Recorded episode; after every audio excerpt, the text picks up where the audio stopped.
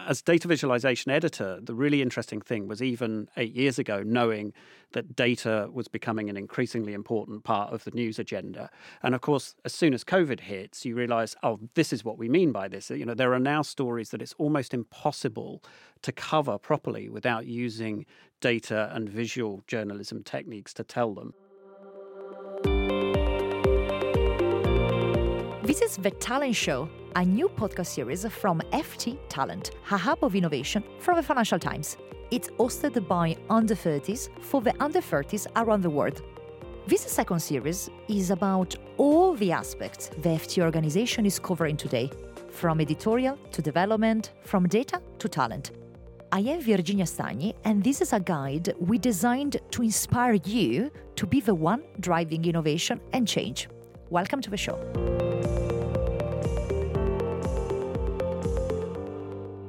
Another episode of our talent show. This second series, as you know, is focused on uh, Financial Times experts. And today with us, we have the great honor to have Alan Smith, that is the head of visual and data journalism at the Financial Times, and is also a very inspiring teacher, speaker, and book writer. Alan, how are you today? Yeah, very well. Thanks, Virginia. Thanks for uh, having me on. It's great to be here. Your job title is so fascinating because it's something uh, that has visual in it. Data journalism is something that, you know, in the last few years uh, we are kind of used to know about, but visual data journalism and the visuals part, I think it's quite important in this uh, social media infosphere. Um, how did you get here and how did you get to this job title? It's it's a really interesting question this because I think I mean particularly for people who are looking to develop their career there's there's a couple of interesting things about my arrival at the FT. I joined uh, nearly 8 years ago and I was appointed as data visualization editor at the time. Now the the most interesting thing I think about that job title was that it was the first time there'd ever been a data visualization editor at the FT. So given that the history goes back to the 19th century, you know, it's interesting to know that these organizations change all the time and they reflect all sorts of content trends. So, um, as data visualization editor, the really interesting thing was even eight years ago, knowing that data was becoming an increasingly important part of the news agenda. And of course, as soon as COVID hits, you realize, oh, this is what we mean by this. You know, there are now stories that it's almost impossible to cover properly without using data and visual journalism techniques to tell them. Um, so, yeah, my, my new job title from a few years ago is Head of Visual and Data Journalism. And what that really means is um, I'm leading a team of people. It's a very interdisciplinary skill set, right? There isn't just one type of data journalist or one type of visual journalist. We've got a, a pool of people who have such different backgrounds um, but that is suddenly becoming, you know, much more important to the sort of journalism that the FT produces. Definitely, when we're talking about having uh, visuals to better explain and making basically our content a bit more accessible, your job, your team plays an amazing role and a crucial role. Do you have any examples of things that you saw really switching the kind of audience and reach thanks to the visual part? Yeah, I mean, I think it's it's a bit of a cliche. This this sort of phrase, you know, a picture's worth a thousand words. It's actually a bit of a cynical marketing term that phrase, but there is some truth in the sense that you can probably engage with a much wider audience if you use things like visuals as a way of uh, explaining topics that would otherwise be quite dry or difficult just using words alone.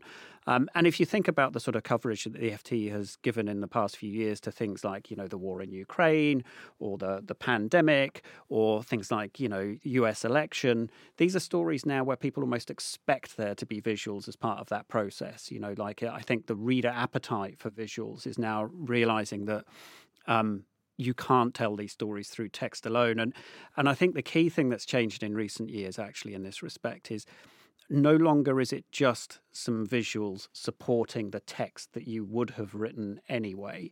It's actually people realizing that these visuals and these data assets are things that can be right at the center of the story and you write around them right so it kind of flips the the journalistic workflow on its head a little bit I think from uh, a job market perspective, now it's kind of obvious we need roles like, like yours in a newsroom, as well as in a lot of other companies and industries. But I bet that when you started your career, it wasn't as clear as a career path that you could have been. Uh, someone heading this uh, side of journalism where you can really you flip the camera and the, the perspective how did you get there how did you convince leaders and stakeholders in a newsroom that your role was needed? So, I mean, that's a really interesting question because my, my undergraduate degree was in geography. And at that time, I had absolutely no real notion that journalism would be my end destination for my career. Um, my career path went in a very interesting direction, actually. I did a master's in what was effectively digital cartography, digital mapping. And soon after, um, I, I, I got a job at the uh, UK Statistics Office, the Office for National Statistics, which was to to create a data visualization uh, team there. Um, so for a long time, I was a civil servant, but kind of using the same techniques that we're now using at the FT, but just to broadcast government statistics to a, a wider audience. And that brought me into contact with a lot of journalists over, over the years. Um, and kind of the realization on my part was that careers were the career pathways were sort of overlapping in a way that they hadn't done historically. It would have been very unusual to go from being a, a, a civil servant for two decades to suddenly leading a team in the middle of a newsroom. But the skill sets involved in something like visual and data journalism are highly transferable. And so that allowed me to make that jump, um, like I say, seven or eight years ago now. I think this is so interesting for our listeners that are looking for, you know, inspiring career tips. Of course, you need to adapt, I guess, for on the cultural side. I think it's a bit different to work for a government compared to a newsroom. Um, would you like to describe a bit? Yeah, so I mean, I, I, I do think this is fascinating, and particularly for those people now em- embarking on their careers, kind of wondering about, you know, well, how should how should my career unfold? How what decision should I take? The first thing that I'd sort of say is going back to what I said about me being the first data visualization editor. In fact, none of the jobs that I've held in the last 20 years existed when I was a student. So they're all things that have appeared. So so when I was a student, I'm so old that the World Wide Web was just being invented, right? So it didn't really so the idea about how the internet would affect my career pathway didn't really register while I was an undergraduate. And so what's happened after leaving university for me personally was the idea that you needed to keep learning all the time, right? Like you, you don't just suddenly launch out of university and then think, right, now I just go find my job. And then, uh, you know, it's, it's been a case of just kind of understanding how the world was changing and also using the value of my university education almost like the, the biggest value in that university education is the desire to keep learning, right? Like because um, you know it's difficult to know what the world is going to look like in two years' time, let alone ten years' time, right? So that makes it a very difficult job for universities to know kind of how how to um, how to prepare you for that. Um, when I look back, I think probably two of the things that I did immediately after leaving university that were definitely skills that I I kind of have constantly um, revisited and, and reused. Um, certainly, learning to code after university was a very good decision because it allowed me to, to, to keep active in, in lots of different ways that were valuable as far as the, the web was developing and changing. So, learning how to code was definitely good. But I think there was also like a sense of um, learning how to the, the, softer skills right? Like the softer skills about how to talk to people how to present to people how to negotiate and influence. Those are skills that in early on in my civil service career they were very keen to help people develop on on on that side of their career pathway. So um, so i think that also put me in in a good place for kind of keeping relevant and um, when it comes to doing things like convincing skeptical news editors why why a visual story is a good idea. That those are good skills to have as well. Those softer skills alongside the more technical skills. Absolutely, and I think you just um, gave a key tip uh, for us. That is, um, you don't have to have it all figured out when you finish studying. In your TED talk, that I really recommend our audience to um, check online on YouTube and on the TED uh, website, you say that statistics is about us because of the etymology of a word is understanding the status of society, things, and people. How um, how your passion for statistics um, started uh, from geography? And uh, what you find so fascinating still now in your job for the community, for society, that is highly related to the numbers. Yeah, I mean, I, I, think it's really interesting. I, I have had a love hate relationship with maths and statistics. Or, you know, I, and, and please, I, would hate people to think that I'm some sort of maths nerd, which I'm clearly not actually. For me, a lot of this was the, the journey along the ways helped kind of nurture this kind of love for, for what you do. I mean, I, the first thing I'd say about statistics is it's always had a slight reputation problem, right? Like for a lot of people, it's like even it's the bit of mathematics that even mathematicians don't like, right? Because it's rather than the rest of maths, which is all about precision and, and kind of detail, statistics is all about uncertainty and probability, and, it, it's a bit fuzzier. Um, but the thing that I loved and learned at the statistics office uh, about uh, was just this ability to reflect who we are and how we've changed, and to kind of get that sort of sense of um, of society that's very difficult through any other means, really. And um, so I, have I've always loved this ability to to be able to to look at data in particular and to be able to see things in it that either surprise you or correct a previous preconception or just kind of recalibrate someone's view or someone's opinion about what the world is like. Um, because we all see it through slightly different eyes, and and stats are a great way of of bringing differing viewpoints together around kind of evidence and and kind of uh, you know um, informed debate. Let's put it that way. I was at an event in Geneva a couple of weeks ago, which um, which was something called Project Rosling. It was about um, uh, something to do with the legacy of Hans Rosling, who's uh, uh, who passed away a few years ago, but was famously positive about the good news that you can learn about the world through statistics. And his his contention was that actually we have far too negative a view of the world. Right? He basically was saying that like when you have a, a news industry that broadcasts the the the unusual events, it doesn't leave you with much of a sense of what's normal. So a lot of the things that we've done at the FT, I think, are in that space of you know answering through visuals and data, a sort of sense of here's here's some information and here's the context to know how to interpret it. Um, and uh, going back to Hans Rosling, a lot of this was about the fact that actually the world is much better than people think it is. You know, people live longer than they ever have done. Um, you know, uh, that um, in general, society has progressed extraordinarily over the last few decades. And, and we can see some of that in our statistics um, uh, regularly that we do at the FT. As uh, we want to be a bit prescriptive uh, today, uh, it would be lovely to know how do you start from scratch a data visualization project in the newsroom? What do you do? What is it kind of like day to day activity that then lands into that beautiful and so interesting charts and data journalism that we find on FT.com and the FT paper? That is a very difficult. It's a simple question, that Virginia, but it's very difficult to answer. I mean, the one thing I'd sort of say is that the thing that affects most, um, uh, most importantly, what you do with a project in the newsroom is is how much time you've got to do it. Because if you're covering a story, I mean, let's take an example like you know the, the, the earthquake in Turkey and Syria. Um, uh, recently, you know, you're there on the day effectively reporting breaking news. And so the decisions that you make about how you're going to use visuals and data vary very differently compared to, say, a big investigative project that you're delivering over several months.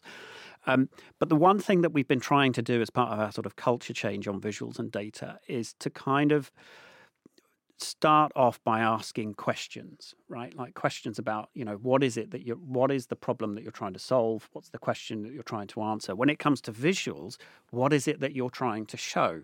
And these might seem like very simple questions, but you'd be amazed how many people kind of generally bypass those things and go straight to the sort of, I want a pie chart, right? Well, let's unpick that a little bit. Why do you want a pie chart? Like, what are we actually trying to show? Can we trust this data? You know, is it reliable? What's the insight that we're trying to convey? So, uh, kind of reframing whatever we're doing, whether it's like on on a very fast news deadline or on a sort of bigger term project, thinking uh, almost philosophically, what are we trying to say? I mean, we do that when we write paragraphs all the time, right? Like you structure a document and you, you, you can kind of section it up very quickly. It's exactly the same sort of thing with visuals and data. You're still trying to use these assets to create a narrative, and you need to be sure what is the narrative that we're creating, what's the question we're trying to answer. I think it's very interesting as well to think about data journalism today and the different talent that you need to have in the newsroom. Um, what is the kind of um, skills that you look for someone to join your team or to be the future data journalist and someone that can support you um, properly? What is the skill set? What should be their passions and their backgrounds? So, I mean, I think there, although these skill sets are very different to what people would think of as traditional uh, journalism, there's a lot of common threads there, right? So, all of the things to do with curiosity and wanting to be able to tell stories and thinking about ways, you know, of telling a story. They they endure, right? They they cut across whichever particular type medium you're working in, um, and so, you know, we still like to to think, you know, in, historically in the past, if you'd gone to graphics teams in the newsrooms, everyone in those teams would have described themselves as, you know, graphic artist. Whereas what we really want people in our team to think of themselves more than anything else is a journalist. You know, just a journalist who's telling stories using a medium that they are, um, you know, much more proficient in. Um, so there, there's a core, kind of core interest in the world, the world around us, telling stories, um, shaping narrative. But then, in in terms of specific hard sets, um, what we're uh, hard skill sets, what we're really seeing now is much more specialization, right? In in terms of the makeup of my team, it's one of the biggest teams in the newsroom. We have people who've come to the team from maybe statistical or data science backgrounds. Um, we've got people who write code and use statistical packages like R to do analyses. But then we also have people who have predominantly trained as artists, who are great illustrators, who can who can do great diagrams and illustrations and and uh, visual elements. Then we have developers. Um, we have uh, user experience, user interface designers. These are all things that are increasingly, like as, as with my job when I first arrived at the FT, these are not jobs that existed in the newsroom seven or eight years ago. And so, one of the things that's now becoming increasingly important is when you have all of those disparate skill sets in the newsroom, having people who can bring those skill sets together and deliver them. And so, project management, for example, is becoming an increasingly important skill. And um, Sam Joiner, who's our visual stories editor now, he's one of uh, sort of, uh, if you like, a, a, new breed of journalist in the newsroom who's marrying traditional journalistic elements with the ability to deliver on interdisciplinary projects that generates great output. And if, if, you've seen any of the FT's visual storytelling projects recently, you can really see what I would call sort of greater than the sum of its parts journalism. Like the stories that are being published couldn't have been created by any one individual who worked on that project, but it's just the result of getting a group of talented people together and and and to deliver something uh, amazing as a result. And I think this is so interesting because uh, this is really the leitmotif of mm, this series is uh, discovering all the collaboration and interdepartmental beauty. What is a project you're most um, proud of that you worked on? Oh, that is a tough question. Uh, so, I mean, I, I think since I joined the FT, we've already been through maybe two or three iterations in the team's development that have, for me, been tremendously rewarding phases in the development of the team I think one project that stands out from a, a, couple of years ago, which was relatively early on in the pandemic, actually, but we we put together a collaborative project in the team as part of our series, uh, uh the sort of the end of the first wave of COVID series that the FT did. We did a story called um, COVID nineteen: The Global Crisis in Data. And what that was was a very early example, I think, of the sort of interdisciplinary model that I'm talking about now. We had it was delivered entirely from within the visual and data journalism team. Um, the writing as well as the visuals and the data analysis and the web development. So it was one of the very early examples of the sort of model that we wanted to move to, which was this team being seen as a proper journalistic unit. It involved a lot of expertise from our data journalists that they had built up as part of following the COVID beat. It had visuals at the center of the story that, that, that the, the, the the copy, the words were written around and structured around. Um, and it used things like video and charts in a way that really created impact, right? Like, so it was almost like those were the first elements on the page, and the, the structure for the piece came from that. Um, and the thing that I'm most proud about that is that obviously lots of news organizations everywhere around the world were covering COVID. It's quite difficult to create some content that stands out from the crowd. But when we published that piece, it really did attract a huge amount of positive feedback, not just from uh, regular FT readers, but from topic and domain experts that we'd done justice to the topic and that we'd thoroughly covered and explained what was still a very fast moving story. So um, I'm, I'm pleased of, with that project in the, in the sense of what it did at the time, but also, like I say, that it served, I think, in some ways as a model for what was to come, which was a whole kind of switching the tap on on a regular flow of that sort of story. I think this is so interesting. I, I want to ask you a question uh, um, that is about atomization of uh, content. I think um, your job and what your team does is um, possible to be packaged outside of the FT ecosystem, meaning that you can post it on Twitter, you can tweet about it, you can post it on social media.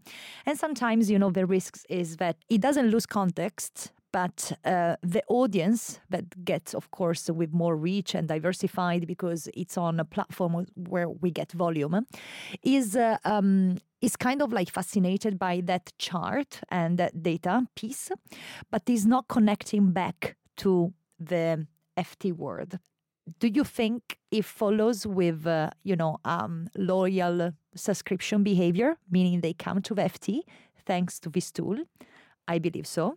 Or like others say it makes uh, the content let's say enough and it gets digested by you know the social media platform. Hence people then don't subscribe to newspapers anymore. Wow. So this is this is a deep existential question. My take on this is actually i think informed by the last few years of experience here. It's, I think, very positive one actually in terms of, of, of the role of our of our charts here. In terms of kind of advice on using charts, the biggest thing that I can, the single piece of advice that I'd sort of say is that charts are not for just saying, here's some numbers right? Um, and I think that if someone had told me that 30 or 40 years ago, I, I, would have been much more confident from the outset. Charts are not for doing that. What they're very good at doing is saying, here's a pattern, here's a relationship in some data that's important.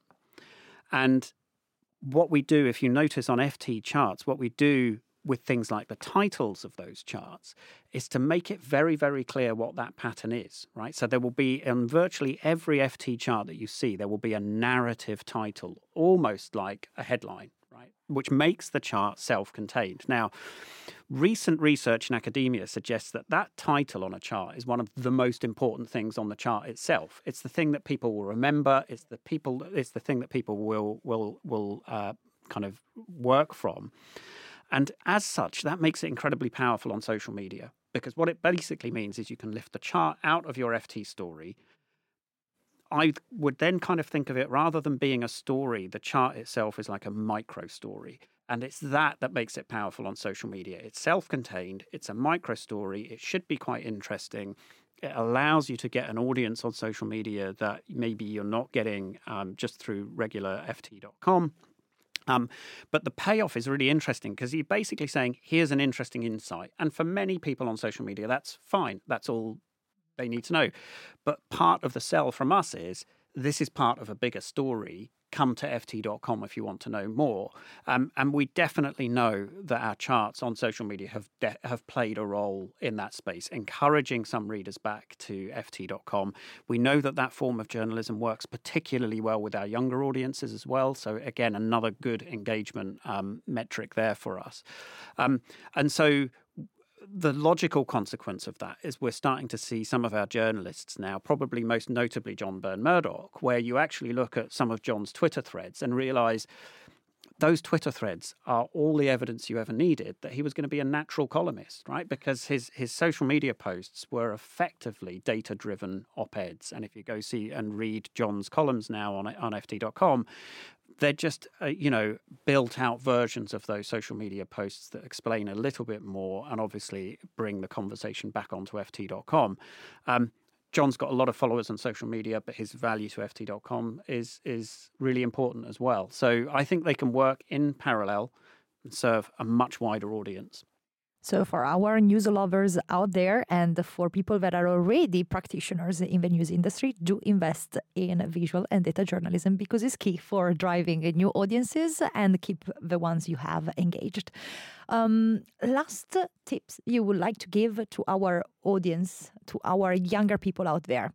But let's say that um, someone is not as good with uh, um, numbers how would you go to approach maths with a bit of more of an agnostic, not preconceptions around this bad branding that maths and stats do have.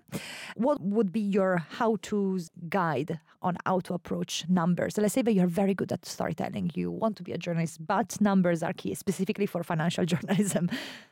So, I mean, I think that the, the misnomer is to think that you have to suddenly turn into some sort of maths uh, kind of uh, superstar. Um, I think the best thing that you can do, really, when it comes to thinking about how to work with data in your reporting, is to just start to think a little bit critically.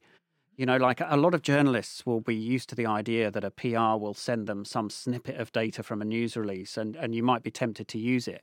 But those are often very good opportunities to practice a bit of critical thinking. You know, can I trust this data? Uh, what question did it ask the survey audience? Um, what question didn't it ask the sur- survey audience? Who didn't they ask? You know, like all of those questions about just can I trust the data. They're not about working out figures to the fifth or sixth decimal degree. It's just, it's almost like a plausibility check about can I trust this data and does the insight that I think it shows, is it really the insight that I, that I want? So, um, critical thinking can be a, a great starting point.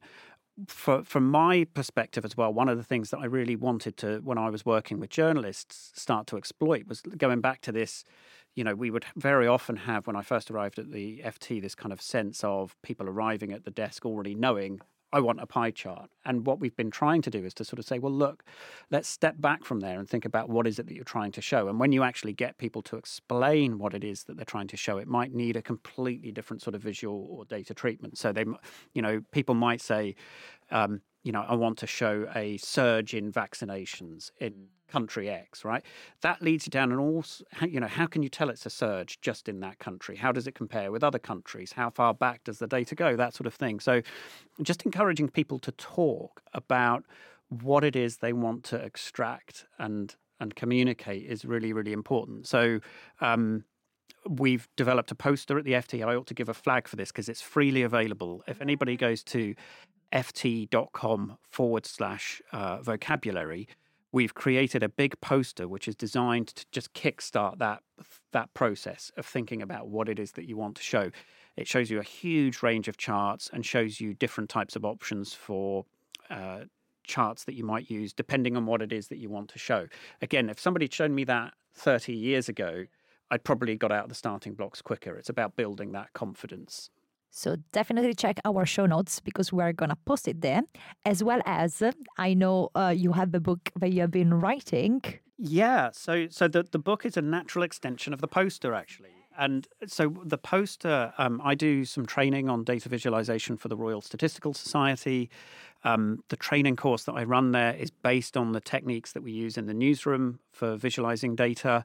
Um, when I was talking, every every course that I've ever delivered you always wonder how transferable are these skills. You know, like I'm basing this on the experience of the FT, but you know, we have people on the course from academia and from government and from you know private financial companies. You know, a huge spectrum of, of, of kind of interests. And always, I've been curious to know how transferable are what is what we're doing in the newsroom to these other organisations. And the answer, almost universally, is it's the same challenge everywhere. People in organisations everywhere are feeling a little bit drowned in data and they need to have some recipes for dealing with it and for knowing how to extract useful things and discard not so useful things. So the book kind of builds out from that poster that I was talking about. And it's really designed to try and boost chart literacy and an understanding of lots of different types of charts, not just the ones you learned when you were five or six in, in sort of preschool or whatever. Um, and so, yeah, absolutely. I mean, um, we, we, would be thrilled if people found the book useful. But like I say, first stopping point's probably the visual vocabulary poster.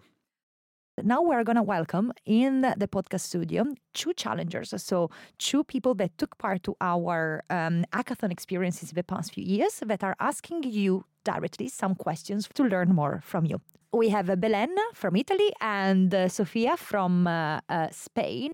So, Belen, uh, what about you? Uh, when uh, did you join the FT Challenge experience? So, I actually joined the FT just last year. I did the Made in Italy Challenge. And now I'm a master's student of management at Imperial College Business School. Um, so I watched your 2017 TEDx talk. Very interesting. And uh, actually, my question was referring to that. So, uh, in the TEDx talk, you mentioned the low numeracy skills numbers that was published by the OECD study. And I wanted to ask you, how do you think that the current educational system could better integrate the teaching of statistics and the importance of data into its curriculum, but not only integrating it, but making it actually enjoyable? oh, that is such a good question. I mean, I, I think, I think the thing that frustrates me most. I mentioned the course that I teach at the, at the RSS. Um, it's almost like teaching that course is a sign for me that something has gone wrong earlier in the education system. You know, like I have people who are employed as professional analysts, for example, on these courses.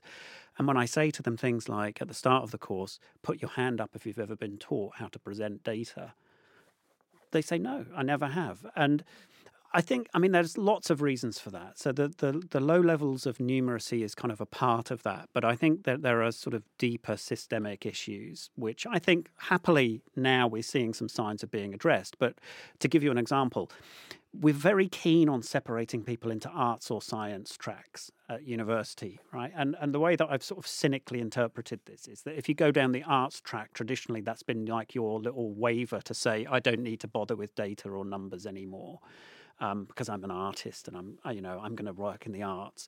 And then similarly, people disappear down the sciences route, and they might become incredibly numerate and uh, and and scientifically literate but they might not be taught how to present that to anybody other than their peers, right? So, so what we end up with is a bit of a barrier where we've got people who have varying degrees of comfort, and like I say, I think if we could reposition things like you know statistics, I mean.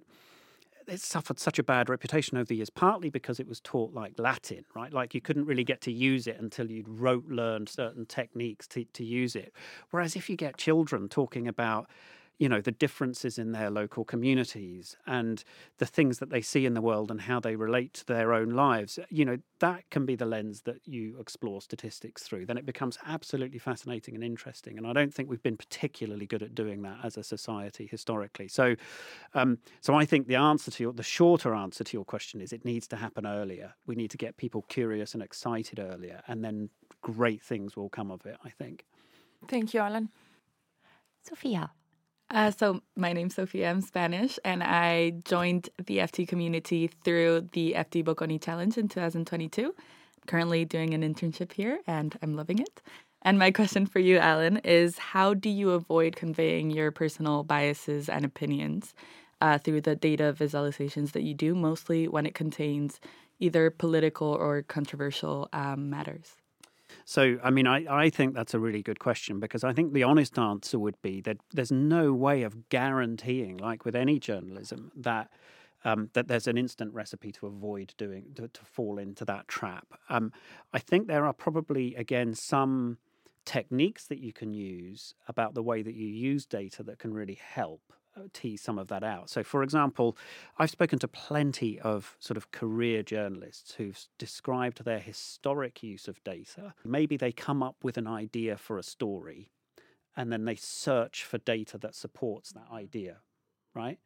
And, you know, that it may well be that that's a very, you know, that the, the end story is, is fine and reliable and so on, but it could also be that you've just cherry picked some data to support a biased or prejudiced opinion. So I think one of the things that you're seeing now with the new generation of data journalists is that they're approaching the way that they use data in much more of a sort of academic sense, where, you know, traditionally in an academic environment, you kind of set a hypothesis, right? Like, and, or, a, or even a null hypothesis, and then you, you test data to see whether or not that hypothesis is supported or not. If you start off with a question of, you know, does a does an increase in government spending increase productivity, then you've got a question to answer rather than the answer already being predetermined, right? So, so I think the simple answer is, um, you know, slightly more academic approach to how you use data and test it against ideas is probably a good idea. Um, and again, I, I, go to John Burn-Murdoch for this. He's got a great. He kind of described a lot of his work as social science on a deadline, um, which I think does a slight disservice to academics because they've always had deadlines. But I think what he really means is that like much tighter deadlines, right? Being able to execute that sort of story idea um, using that sort of approach at pace, um, and that's a much more reliable way of being able to use data. Thank you, Belen. Thank you, Sophia. But above all, thank you, Alan, for all your tips, for uh, being so open about your journey um, to this wonderful and so interesting world of uh, uh, visual and data journalism. Alan, thank you so much for your time. Thank you so much. This has been The Talent Show, which is produced by the FT Talent team, Aya Al Shihabi, and me, Virginia Stagni. Our podcast producer, editor, and sound engineer is Arturo Ochoa, and our social media producer is Letizia Clementi. Our music is by Dennis Kishuk. Check out all of the Talent Show episodes at fttalent.ft.com, subscribe wherever you get your podcasts, and follow FT Talent on socials for updates. Until next time, and keep listening.